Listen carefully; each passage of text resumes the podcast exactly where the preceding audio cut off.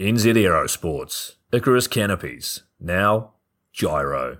That's right, we've rebranded, and Jyro is our next generation. It honours our founder, as that's the name we knew him by, but Jyro also marks the start of a new chapter. And not to be biased, but it's going to be fucking epic. Long story short, we're more us than ever. So if you're new to the sport, or even a Sky God Ninja Turtle, welcome. I think our valiant leader Lucy, Jyro's daughter, says it best. And we still got that fuck your attitude. Rebrand! Woo! Rebrand woo indeed, Lucy. Anyway, head over to jyro.com for more info and get amongst your legends. I was 19, broke, unemployed, and sold my girlfriend's canopy for drug money. So I thought I better sew her a new one. What a sentence, and what a story. This describes the humble yet outrageous beginnings of NZ Aerosports, the home of Icarus Canopies, in the words of our founder himself. From getting a paratrooper toy from his mom, watching parachutes at the DZ as a six year old, jumping off the wharf with a parachute made from bed sheets, doing his first jump at 16, sewing his first canopy on a borrowed machine at 19, and starting to sell parachutes out of a garage in 1986, Paul Jyro Martin had an undying love for the sky. Our company started with one man with the wildest of spirits and a true blue sky dream a renegade.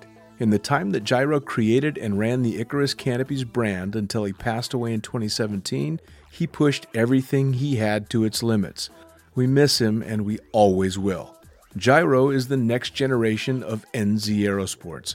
It honors our founder, of course, because it was the name we all knew him by, but Jyro the rebrand also marks the start of a new chapter, our next jump.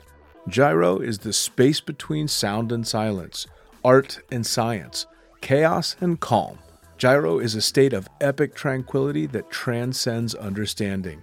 That moment in the door, in free fall, mid swoop, where nothing but the present exists.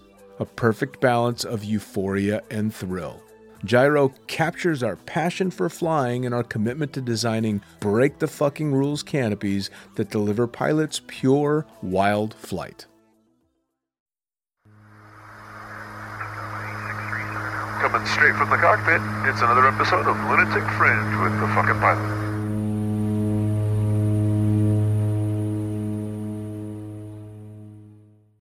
Ready, set, go. Back in the can for fuck, I've been waiting for this one. This this has taken a while and a little bit of organizing, but I am super stoked because I've got a co-host that's a super rock star that people have heard before. Who are you? Hey, I'm Omar Alhegelan, and thank you so much for having me back. Omar back in the house, but check this out. Let's just get straight to it, man. Who the fuck are you and what do you do? Well, daggum. Uh, my name's Joe Jennings, and uh, I coordinate stunts, and I'm a camera flyer. Joe Jennings. That's Joe Jennings. That is Joe Jennings, Dude, the dude, that's one and fucking Joe only Jennings. Joe Jennings. Holy shit. Holy shit.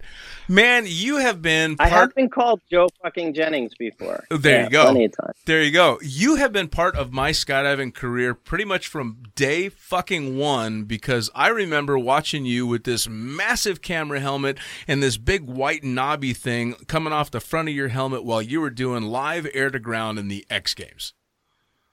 Oh yeah, yeah, Fuck yeah. yeah, man, dude, you were like a role model to me and a whole bunch of other people. So I have been super stoked to get this podcast.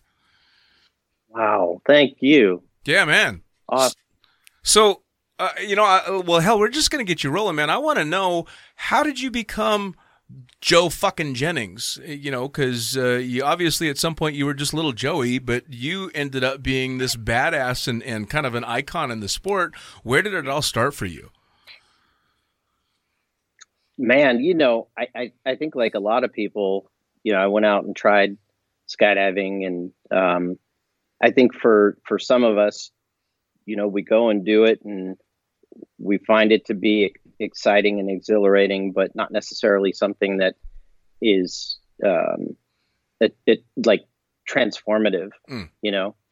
Uh, and then there are some of us, I think, who go and do it, and um, just all everything that we sense and everything that we feel about it draws us in, and we realize this is going to be a big part of our lives. Sure. Um, so, I mean, that's kind of how skydiving happened to me. And then that evolved into, you know, living in the back of my truck and packing parachutes and just doing whatever I could to be around the sport. Um, but one of the things that, that I was drawn to, um, and I think what led to becoming a camera flyer was uh, I was really drawn to not just experiencing the sport, but to recording it so that I could relive it. Sure. And uh, so I think once I had about eight jumps, um, just you know, before I was getting off student status, I was already taking a you know cassette tape recorder and and and duct taping it to my wrist and and yelling into it you know i'm in free fall you know? And listening back to it you know again and again like it was just re-experiencing it was was it was just one of the things i loved so i would always carry a, a tape recorder and just scream into it you know and uh so naturally, you know, becoming a you know a video cam- camera flyer. I mean, it just I think it was a natural uh, progression for Sure. me, and and uh, I got into it and and got a job filming students, which I loved. Um, and then you know it's interesting with with RW and filming students and whatnot. That all became very straightforward after a certain period of time. It was it was it was easy Sure. it, it was easy to film a four way. It was easy to film uh, students, and it, it was it was so easy that I started to burn out. Mm. Um, but I had heard about freestylists. I had heard about people flying in more three dimensional way, and camera flyers talking about how difficult it was to do and uh, to film. And I was always curious about it. And then I got an opportunity to uh, try it out when I met Rob Harris. Mm. Was it I was just it met the, him by chance. was it the challenge that that drew you Yes. in to those uh, to freestyle and sky surfing? Would you say? Yeah, there was kind of a curiosity. Like I was just hearing about these these, you know, hardcore camera flyers who were doing this three dimensional flying and chasing freestylists and and they would talk about like, whoa, that's really high end, that's difficult, that's you know.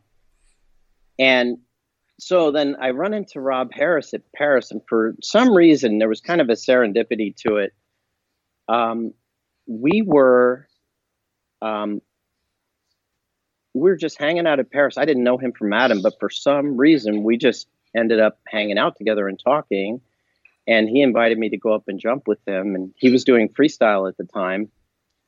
I was like, great, I'll give it a try, you know. And so we we jump out of the plane, and you know, Omar, you're familiar with this. I mean, you start doing your moves, and there's horizontal movement and vertical movement, and things are just going all over the place. And Absolutely. I remember, you know, yeah, and I remember chasing after him and, you know, opening my parachute at the end of the jump, kind of exhausted, just breathing heavily, like, what the hell was that, you know? Right. And, um, you know, really feeling like I was kind of like a human jet, like with him in my sight, trying to chase this elusive target. Yeah. And it was like, oh wow, oh yeah, this is It's I'm in. it's Hook, You know, hook, line, and sinker.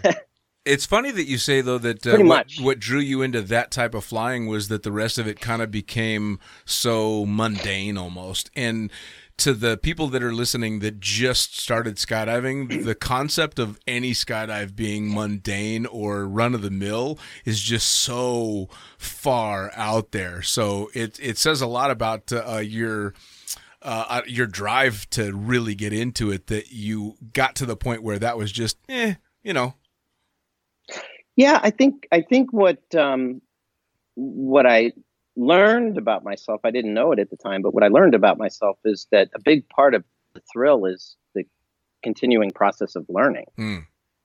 For sure. and and evolving, right? I mean, like, and anything you do is, uh, if you do it enough, you know, you um, if you're doing the same thing enough, eventually, you know, like really, you know, like what what you know, what porn star comes home from a hard day of work horny? I don't know. Absolutely. So, so let me ask question. Let me ask you a question. So here you are meeting Rob. You're gonna have to edit that, aren't you?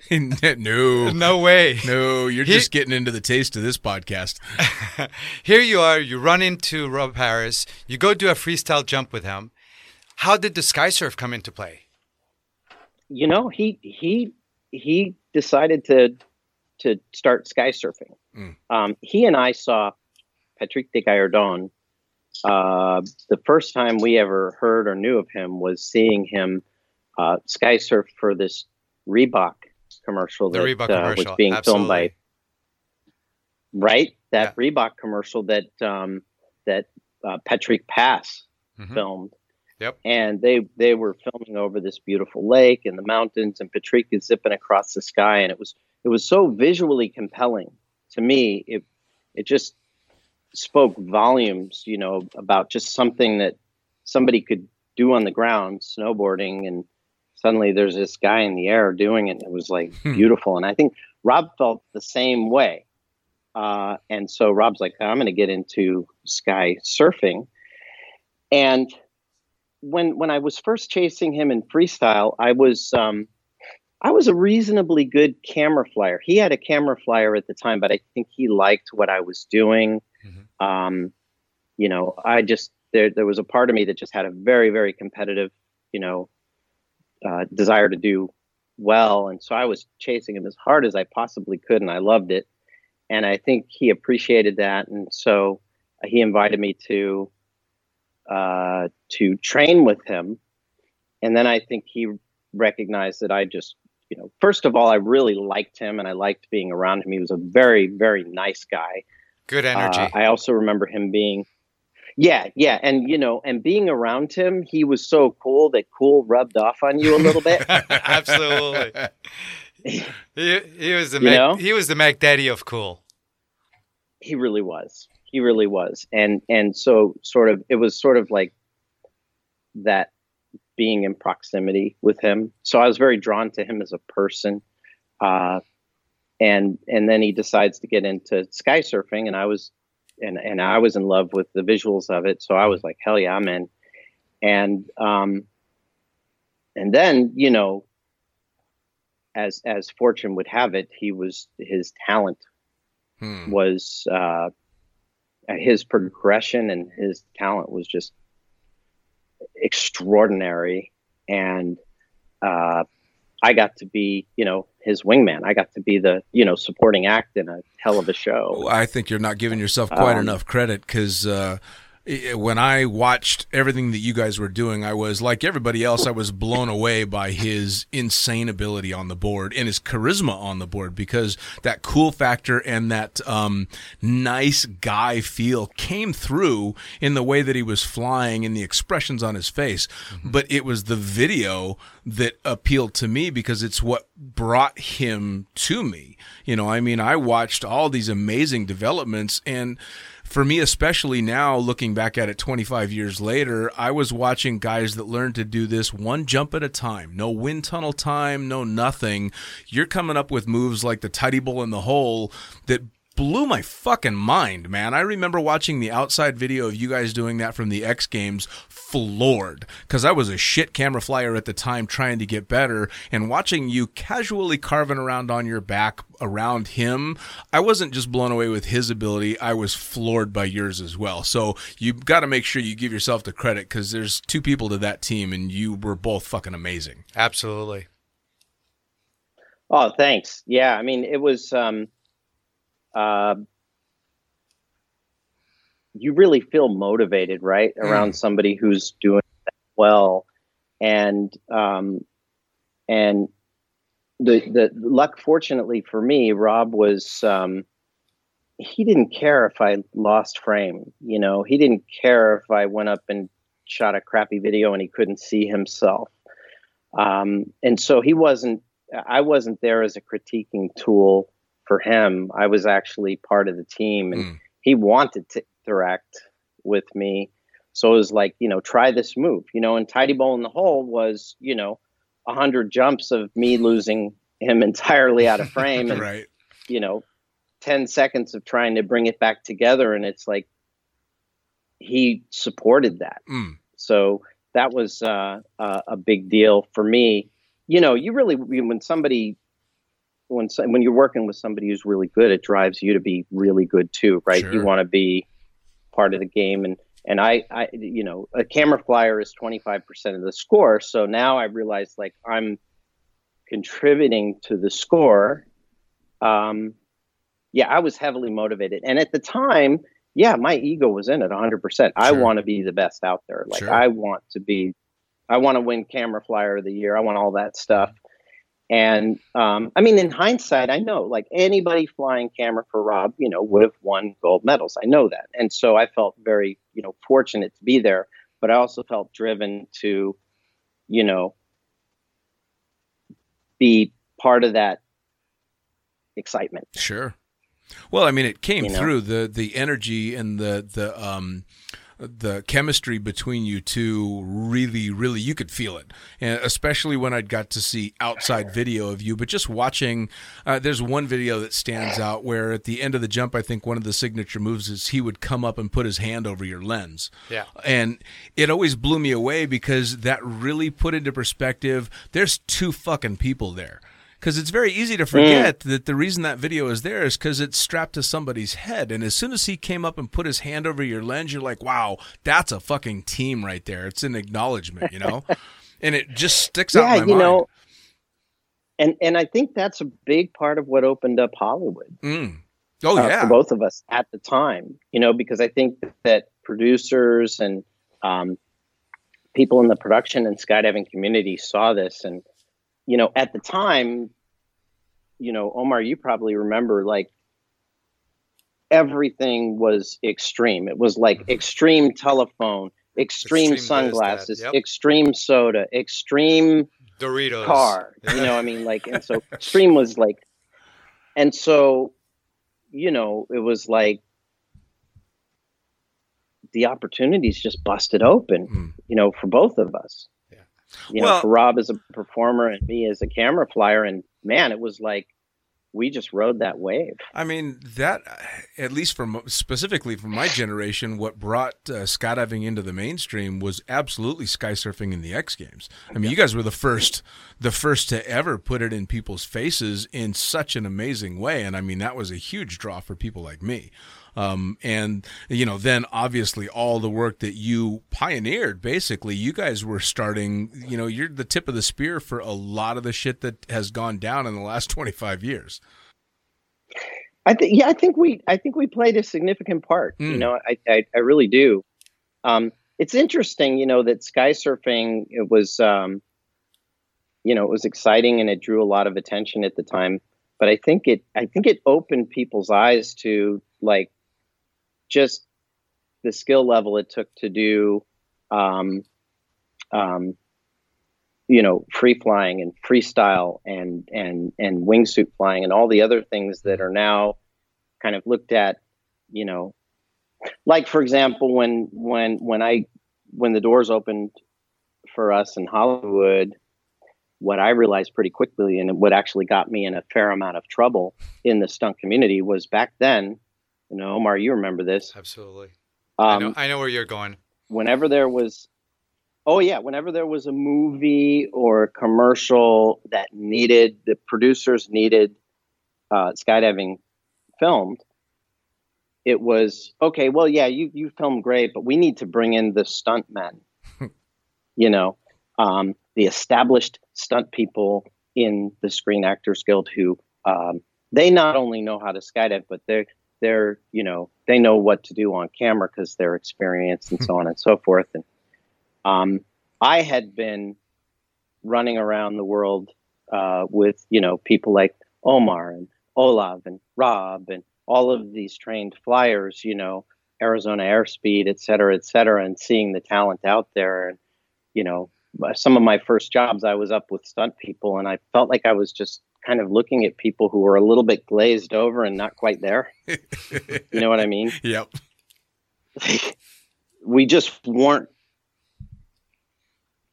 you know it just wasn't resonating it didn't feel right so Sure. pretty soon i was bringing in people that i knew um, you know omar you greg uh, rob um, you know unfortunately i wasn't able to do it with rob for too long but i knew pretty well like wow there's real talent out there i've been i traveled around the world with these people i know who they are i want to bring them in that was a big no-no because then you're getting people their SAG card, and the stunt people who are already in SAG are like, "What in the hell are you doing?" Hmm.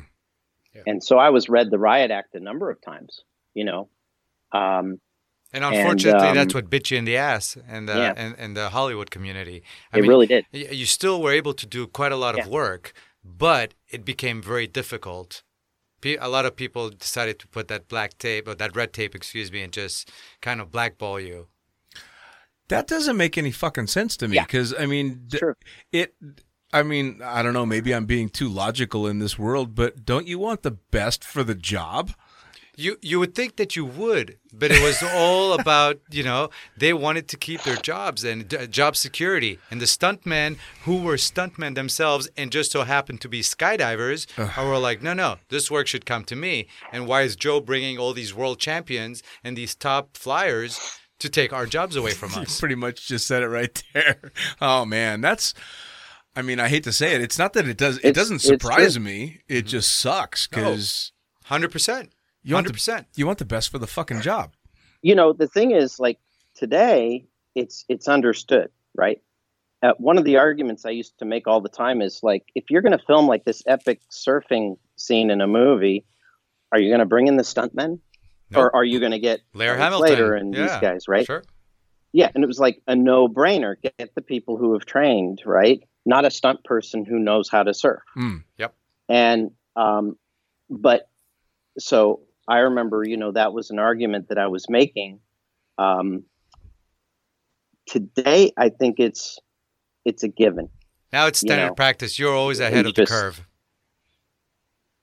You're before your time, well, at Joe. the time, yeah, you know, and and I and I paid a big price. I mean, to this day, it's interesting. You know, I'm I'm trying now that I'm that now that I'm coming back enthusiastically into you know like uh, I'm like I'm done with that midlife crisis, right?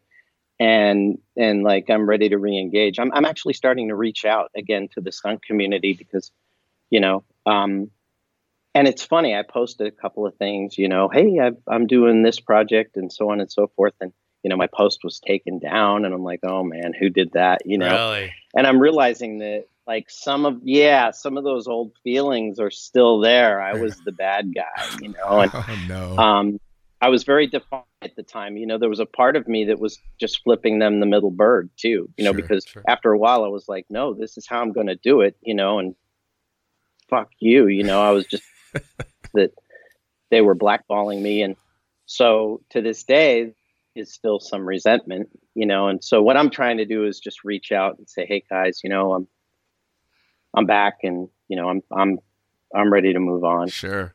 Actually, I want to ask you a quick question because we talked about this briefly before the podcast, and this i the topic has come up now and then, and it always cracks me up. And you you kind of define how weird skydivers can be because your midlife crisis was to go become a normal person, Correct. right? So and and you you even had a website and all this. Please, you got to briefly tell everybody what a skydiver's midlife crisis, a champion skydiver's midlife crisis, sounds like. You know, honestly, I, I think it's when I turned 50, right? So I'm 58 now. Um, I think it's when I turned 50, um, this narrative started playing in my head that um, I am now getting too old for this. Um, I, I live in a relatively affluent neighborhood, and some of my neighbors are very successful business people and so on and you know i would always have this conversation oh you're still doing that really you know and then there was that part of myself you know like kind of saying yeah i, I am I, man, maybe I shouldn't be. You know, I, I'm kind of getting old here, and so um, I think that played louder and louder and louder. And honestly, that was a it was it was kind of a painful period for me because I knew I loved it, but I was telling myself it's over. You know, and um, and that all culminated into me, you know, deciding to get into the solar business. I knew some people who were killing it in solar and they were ready to support me. And, and I was just like, okay, I'm going to learn about this. I get my contractor's license. I'll do this. I'll start this business. And I got that whole process started. And then I announced it like, hey, I'm solar guy now and I'm in and this is my business. And I started doing it. and How long did that last? it killed me, man. It it's like I started doing it and I started, you know, going to visit people, measure their houses, trying to sell them a system, talk about it. And it like literally just there was zero excitement. It was it was I was I was so bored it hurt. And so that was hard for me. You know, all of this it's funny thinking about it now, but at the time it was painful. Sure. like Oh, I can't do anything. I'm worthless. You know, like can't I do a normal job? Right. You know, And it's so great. and when- then and then you know something. Go ahead. I'm sorry. Uh, uh, no, I was gonna say it's so great for someone with the history of Joe Jennings, with all the accolades, all the prizes, all the re- awards, all the freaking gold medals, all the Hollywood shows, commercials that says I'm worthless. I haven't done anything. What am I gonna do? Yeah, no shit. Meanwhile, I'm rolling through 25 years in the sport and 51 and still doing this shit. And if Joe Jennings fucking Jesus Christ, I'm I, fucked. I'm sorry, bro. I, I swear to God, I'm laughing with you, not at you. That's fucking fantastic. oh, I get it, Dude, I- if I you'd have showed, if if Joe Jennings had showed up to put fucking solar panels on my house, I would have just left the country. Like, no, it's all gone to shit now. It's over. Because the way that I see it, it's kind of funny. Is you say, you know, people would ask you, you're still skydiving, co- almost like looking down at you. What I hear is people were trying to drag you back into the shit with them. The old saying, "Misery love company." I, I think they were just fucking jealous because that's what I'd be thinking. At 50, this guy is still doing what he loves. Holy shit, we got to make this guy miserable. Do, do you remember when you had? yeah. So so we're gonna tell him, oh, Joe, that's great. You're still doing that. It's so cute. and I'm hearing that like, sure. oh, you're, you know. Now, do you rem- do you remember when you had that aha moment and say, "Fuck this! What am I doing?" I, I don't remember exactly. I just remember um, I just started feeling my heart opening up. Um, honestly, psychedelics. Nice. Okay. Nice. Awesome. Um, I'm a fan. Like I I I got into it. Um, believe it or not, with my son Joey. awesome. Uh, Joey is, uh, you know, he's into it, and he introduced me to it. He actually talked me through a few times when I would get a little spooked on it. Sure. A You know, start having like a little bad trip, and he'd be like, "It's all right, Dad. Come on, let's watch a funny cartoon." You know, and like he was like really good, kind of like a guide. You know, and so um, I found myself uh, um, doing, you know, mushrooms and and and um, other things on a pretty regular basis, and uh, uh, I think that just opened it. It it helped me open up to like what uh, what I am, and it kind of helped me to accept my strengths Sure. and my my weaknesses, uh, and uh, and then also to just begin to feel my enthusiasm again for what I do, what I what I what I love to do. That's go ahead. Go Well, here's the thing: we're as skydivers, we're passion driven, and here you try to go. You try to put aside that passion and try to use your brain and say, "Okay, this is what society is telling me I should do. This is what how I should look at my future." That no. It's just that simple, and sometimes it's the psychedelics that can put that back into perspective and telling us you you are passion driven and you have to give in to that passion. Sure. absolutely. Well, I mean, every I suppose everybody's True, had to deal Omar. with that at And one I time used or to really Go ahead, please go ahead. well, it, what I used to envy about like you and Rob and you know people who could smoke pot and and and who could you know and who could go to that alternate perspective. You know, I think what you know what marijuana and what psychedelics and things like that give us is a chance to see the world from a different perspective. Mm. I think that's what draws some people. It can also be scary, right? You you go into that alternate perspective and it can scare the crap out of you. And I think that um, that learning to manage that, then it opens that door. So you're not just I I think being straight and natural and all of that is important and good, right? But I also see a real value in being able to kind of see things from another perspective. Sure. Wonderful. Well, and if you think about it, there's a huge You know? parallel to um, the stuff that you're uh, describing with psychedelics and skydiving, right? It's a one way trip. You step off that aircraft, you swallow those mushrooms, there's one way, and that's to go through, not back. You know, so you have to learn to, you, that fear kicks in, whether it's on a jump or a big bag of mushrooms. You at some point have to realize, all right, fuck, I'm here. There's I no have turning back. I have to deal with this. I'm going to come out of this one way or the other, and it's a huge Mm-hmm. growing experience because I've had to deal with fear. Yeah, there's a surrender to it. Oh yeah, man, and and being able to deal with that fear, to feel that kind of fear, uh, whether it's you know psychedelically induced or or jumping out of an airplane, to feel that fear and to deal with it and do it anyway, and come out the backside, you're never going to be anything but stronger. Which is fantastic, dude. I agree. Hats off. I And agree. the and fact like that I was you're saying, you know, Omar, like, go ahead, go ahead. oh, I, I was just saying, like, what I envied about like Omar and Rob Harris and and people who could at the time they could smoke pot. Like, if I smoked pot, I would just get freaked out. Yeah. I just wasn't ready, you know.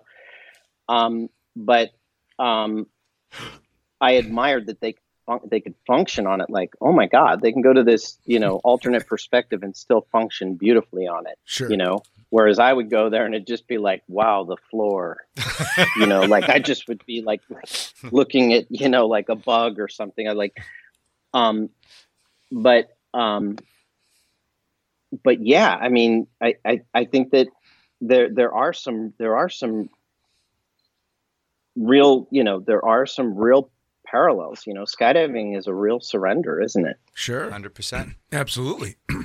So, Joe, let me let me go back a little bit. You and I met pretty much, I believe, was 1994 before the SSI Pro Tour in Eloy, Arizona, where you and Rob took the gold medal. Correct?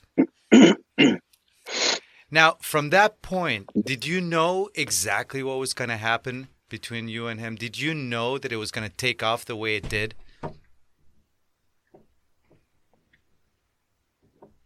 You mean before the 94 world meet? No, no. After after the after having won the gold medal in '94, did you know that you guys that Rob was going to become the Rob that we all know and love, and that was going to succeed and just obliterate everyone else and by far? I mean the guy back then even in, in 95 96 was doing moves uh, 94 95 was doing moves that today people can still are having a hard time emulating it's like I knew something was happening. I didn't know what it was going to be, but I knew like okay, this is this is a wave.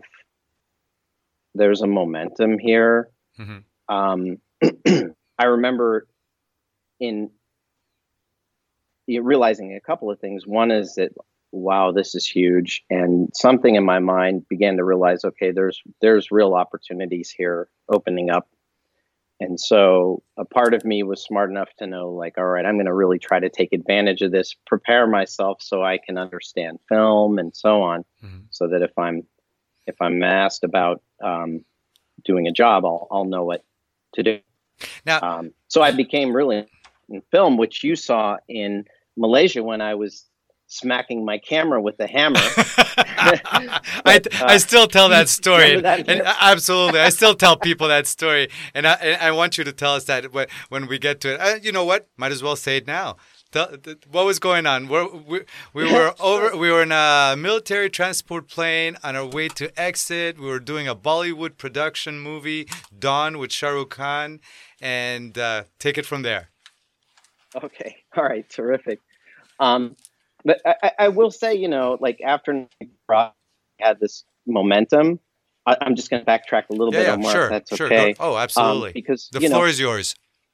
I, I, you know, when when when we won the '94 World Meet, like when we walked onto Skydive Arizona, we wanted nothing more than just to to um, to qualify for the X Games Right. the following year. Right. And um, we didn't know we were going to win, you know, and then suddenly we win. And it's interesting when, and, and you've been there, Omar, plenty of times where you win a competition and, you know, suddenly the eyes turn around and they're on you. Like this attention happens, you know? Yep. And of course, when I was training, there was nothing, I wanted nothing more in the world than that. And then when it happened, I couldn't have been more uncomfortable, you know. But luckily, Rob was, you know, he was he was like fluid and graceful with it, and I kind of was able to copy him a little bit to Right. try to act like I was comfortable with it. But um, I was not at all comfortable with being an insider. I was much more comfortable with being the kid with ADD who was an outsider, you Right. know Right. um, and uh, so uh, I, I, you know, I learned a lot from that, but it, it was difficult. Um, but then, you know, of course, that led to all this cool Hollywood stuff, and it led to Bollywood, right? Which, Mhm. you know, which got us hooked up with this job in India. Um, well, I'm and- sorry. and So- sorry to cut you off. with Shah Rukh Khan. Sorry to cut you off, but right Yes, before right right before you get into that, tell us about how you got your film camera, your 16 millimeter camera. Oh gosh, yeah. So I decided I'm going to learn film, right? Because I'm like, okay, there's, we're getting all this attention, and um, so there's an opportunity here. So I need to learn film, and so um, I ended up reaching out to Jean Boenish, who was Carl Boenish's wife, Mhm. and Carl Boenish is, is that's what you're thinking, Omar, Yeah. right? Am I going down what, Hundred you're percent, thinking about? absolutely. You know, Carl Boenish was, you know, the an, an icon uh, in in the skydiving and film community. I mean, he was really one of the the great great pioneers who came before Tom Sanders and Norman Kent. Uh, and you know, Tom Sanders and Norman Kent to me were they were gods. I, I remember they'd come to the drop zone, you know, at Perris Valley where I was jumping and and I was so awestruck by them that I could not speak to them. I would just stare at them Gawking. and did the thing. And as soon as their eyes would turn towards me, I'd turn away like I ain't looking. I'm cool. You know? right. Yeah. So I was just that guy who couldn't even, you know, couldn't even bring myself to speak with them. But Jean Boenish was, um, uh, you know, she was just so, just, I don't know, easy to, I don't know, just easy to be around. And just, she was kind of, you know, a little nerdy and just really super into the technology of film cameras and so on. And I remember um, speaking with her and talking about getting into film, and she brought me in and we looked at all his old cameras and we talked about refurbishing them and getting them running and she's teaching me all these little things and um, she she was so smart that I didn't understand you know 80% of what she was saying but she taught me a lot and set me up with Carl Boenish's old cameras. And and we you know got those cameras going. I had them modified uh, and I shot most of my career on Carl Boenish's old cameras. And uh, then when I was done and we and everything went to digital, um, I packed up those cameras and his old helmet and all the stuff that I had, and I and I I sent it to the skydiving museum, so they have all that stuff now. Nice. And if I'm not mistaken, those cameras were actually World War II airplane cameras, right? Yeah, yeah. So those were already old cameras when Carl got them. Right. and then Carl modified them for his purposes. Um, and he filmed you know movies like the iceman and and and and i mean i'm i'm pulling a blank but he filmed a lot of the great old skydiving movies with those cameras.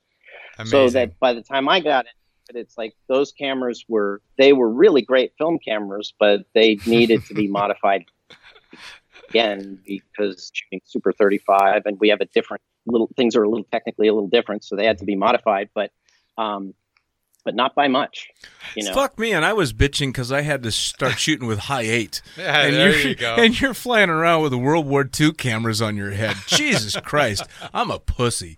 I think you know what, Joe. That's a perfect segue to take us now all the way to Malaysia and the Shah Rukh Khan movie. Yes. Because now, now we got a visual of the Yeah. cameras that you're using. yeah this well this this is a good story and it's a good reflection of how much i respected the fact that those were carl's cameras you know uh Sorry, I can't stop laughing because I know the outcome. Yeah. dude telling you, man crazy when i think back on it um i think i think so we were filming this uh, movie with Shah, you know Rukh Khan was starring in it the movie's called Don it's this big you know hollywood blockbuster Bollywood. hit um Shah Rukh Khan is i'm sorry bollywood and you know Shah Rukh Khan is is bigger than tom cruise Hmm. tom cruise is a big deal but Shah Rukh Khan uh in the world stage you know Oh, yeah. is is is a big deal. Much bigger and so this base. was a great production and bigger fan base. That's that's what I'm yeah getting at. Yeah, yeah. Um, and um, so uh, uh, Omar and I uh, and Greg Gasson go off to Malaysia, and Omar is doubling the hero of the movie, Shah Rukh Khan, and Greg is doubling and playing uh, the role of, a, of of this bad guy who just wants to kill Omar. Just wants nothing more than just to kill Omar, right? And Greg played it beautifully. My God, I mean, it's like he he went into character and he just looked evil, right? amazing, amazing Um, transformation. Because Greg, I mean, I don't know yeah, how it was much. I don't know. I don't know how, how well or if, whether you know him or not, uh, Dean. But Greg is the sweetest, Sure. nicest guy that couldn't kill a fly, even if he tried. but it's those are the ones that can Yeah. step into someone else's shoes because they've been watching the whole time. Yeah, he's like one of those guys where like he got into his ro- he got into the role of what he was playing, and you start to feel like, wow, I wonder if he's going to kill me one day. you know, it's like I never saw that side of him. You know, so he played it incredibly well, and we had this. Um, we, I mean, it was really an incredible shoot. You know, we went to Malaysia and we went out to this airport, kind of in this small town in the middle of Malaysia, and we were staying in Kuala Lumpur, and um, and it was just this remarkable, beautiful experience.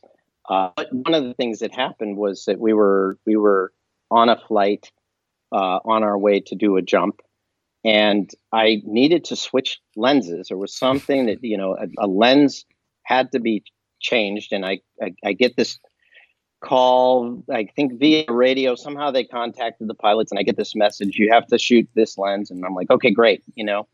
Well, it was very warm on the ground all the time there and but up in the airplane it was cooler and for whatever reason the lens that i had in there got stuck and it would not come out. I could not get it to come out and i'm trying to pull it out I'm tr- and i get it halfway out. So now it's out to the point where i can't shoot with it because it will not focus so i can't keep it in and i now i can't take it out And and by i'm monkeying around with it you and, know and sorry, and by the way, we're Yes. on we're on jump run, and the light goes green to exit. awesome. Awesome. dude i mean that whole trip was crazy right we, we Well, well, well we're we're, get, we're gonna get to the other stories, but go ahead and I'll let you finish this one.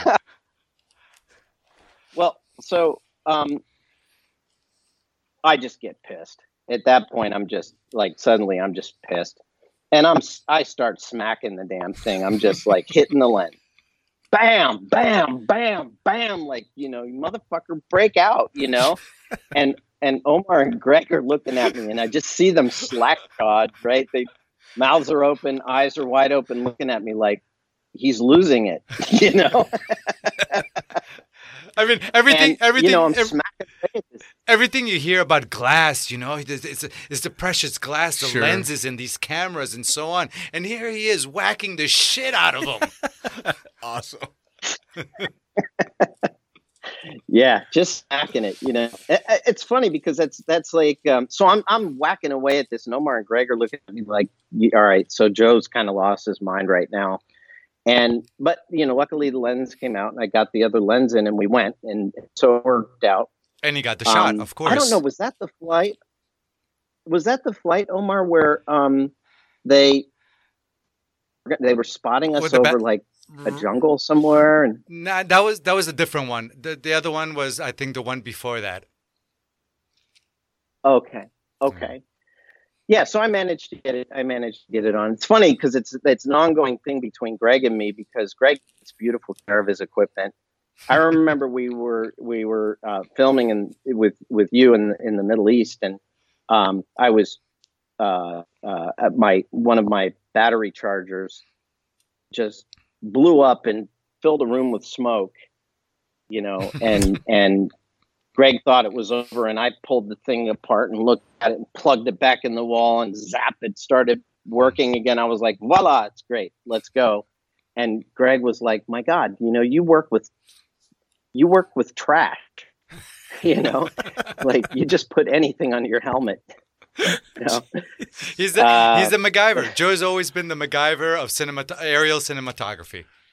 I mean, uh, yeah, I'm trying to wrap my head around the. remember, Omar, it was always zip ties and duct tape. right? Abs- Hundred percent zip tape, that's zip ties and duct tape.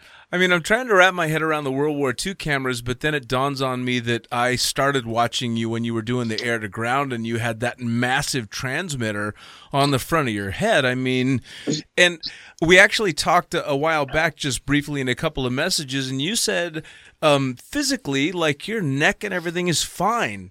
How the hell did you manage to keep in relatively, you know, in one piece when you're strapping all this massive equipment to your head for all those years? You know, I I I think that uh, there is some genetics involved. Hmm. Um, both my mom and dad, uh, in all the way up into their 80s, neither had ever pulled their back or Hmm. their necks. You know, um, and so I think I was lucky in that regard. I know that um, a, a lot of people who I jumped with who were you know far bigger and stronger and more physically fit than me um you know J- jc Colclasure right? That guy is like a, a human specimen as far as just like his strength and his his uh his physical fitness and everything. And we put a red on his head for one jump in dubai uh i'm sorry we we put a red on his head for one jump in the middle east and uh, he came down, you know, from that jump, and he was just like, "I'm done," I'm Yep. out. Yeah. you know, because we all have. If you think of how many small tendons are going up to to to control our head and its movement and moving around, it's like any one of those could be pulled, and you could be in a lot of pain. And, Sure. um, and uh, uh, mine just held up. Man, I mean, I, You know? I can't I, I tell speak you. with Craig O'Brien, and I talk about this all the time. You know, because Craig O'Brien was lucky that way too. I mean, he can carry a lot of weight, and he's fine. And Norman can't. Jeez, and oh, yeah. Norman is what you know, sixty something, I, he carries more than all of us. I can't know? tell you the level of jealousy that I hold. Um, I'm what two rounds into epidural spinal fucking shots and all kinds of crazy shit from slip discs and all this No crap. way. Oh yeah. Oh, absolutely, dude. I I mean, in that respect, I kind of flying camera. yeah. I mean, in that respect, I kind of fucking hate you. I'm not gonna lie, you know. and again, the heaviest I ever strapped on my head was a high eight, and uh, yeah, I'm uh, my uh, my doctor took one look at my uh, my uh, uh, scans and everything, and was like, "My father has better neck than you." So, Joe, yeah, you definitely got the genetic lottery on that one. So good for you. dude, is that is that crazy? I mean, it, it it's really a trip. yeah, I mean, man. So yeah, that's it's genetics. I really do because again, people a lot more physically fit than me were, you know, just you know can't do it.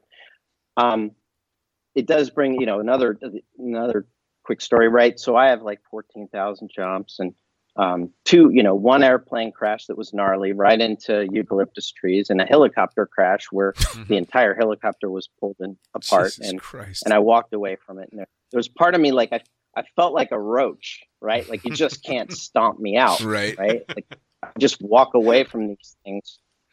And um and then about a year ago, I'm climbing up a ladder onto my neighbor's roof and I have like the the ultimate man's you know, at 14,000 skydives and a twisted ankle. That's it. That's the extent of my injuries, other than like cuts and bruises that we all get all the time. Sure.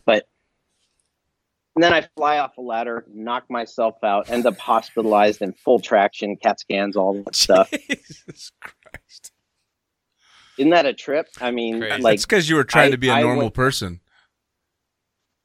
I was trying to be a normal person, and the ladder collapsed, and and and I wake up, you know, in my in my in Joey's arms. I'm bleeding all over the place because I basically I basically fell down and I hit this concrete stair.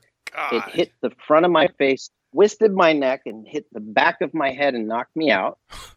I don't remember any of it, but um, they take me in traction to the hospital and they run all these scans on me and they're not seeing anything. But based on the injuries to my face and my head, they they were like, no, you you something had to give.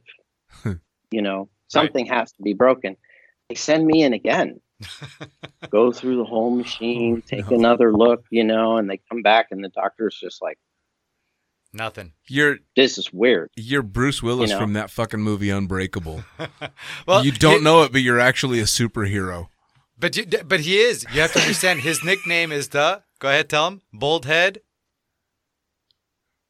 Oh yeah, yeah, yeah. Bald headed action figure. See, there you go. He's always been that. I like it. Absolutely. I like and He it. just he just proved it. Well, realizing that he was a passionate skydiver. See, and that's- not someone putting solar panels on a roof. It's funny that that the only time you've injured yourself is in the middle of trying to, you know, fit into all the bullshit. And now that you're back to jumping out of airplanes, you're nice and safe again. How fucking weird is that? How awesome!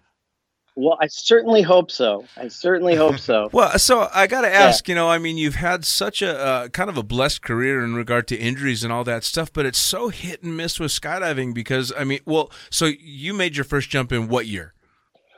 I'm gonna say like 83, 84. I mean, so you're talking more than 30 years of skydiving um, with very little as far as injury to go. But in 30 plus years of skydiving, you've seen way more, I'm sure, than your fair share of injuries and fatalities. And I mean, does it seem kind of random after all these years? Have you ever seen a pattern? Is there anything that, you know, kind of aims you towards the real risky shit or not? Because i mean you've pushed the envelope big time a lot in the sport and here you are you know at 58 years old shooting the shit and healthy as hell and and back to jumping. But there's people that you know had to stop jumping almost right away because they fucked themselves up or of course all the fatalities that we have over the years. I mean have you have you seen any rhyme or reason in it? I think one of the things that that that I I discovered was that um, you know none none of us are immune. Mm. Like some of some of the best of the best, the people who we felt like were indestructible. Um, you know, uh, you realize that you know in some ways we're you know we're still doing this by the grace of god right Sure. i'm i'm going to guess that both of you can probably share this with me that statistically you probably shouldn't be here right? Sure. how many bullets have each of us dodged yeah. Right? So um you know i've recognized that and i think i've i've kind of learned to become grateful Mm. that you know that that that um that i'm still here and healthy and able to do this. Sure. I've kind of learned that. Um you know and i've also i've also learned that that in my career because i i i really i like to do kind of crazy stuff right i love I love the fluid dynamics of trying to make something fly, but I also really love just crashing stuff into Sure. the desk and cleaning it up, you mm-hmm. know. Right. and we do, you know, we do all this crazy stuff, and I and I realized partway through that that you know my entire career has been I, I walk this fine line between doing really cool things or winning a Darwin Award.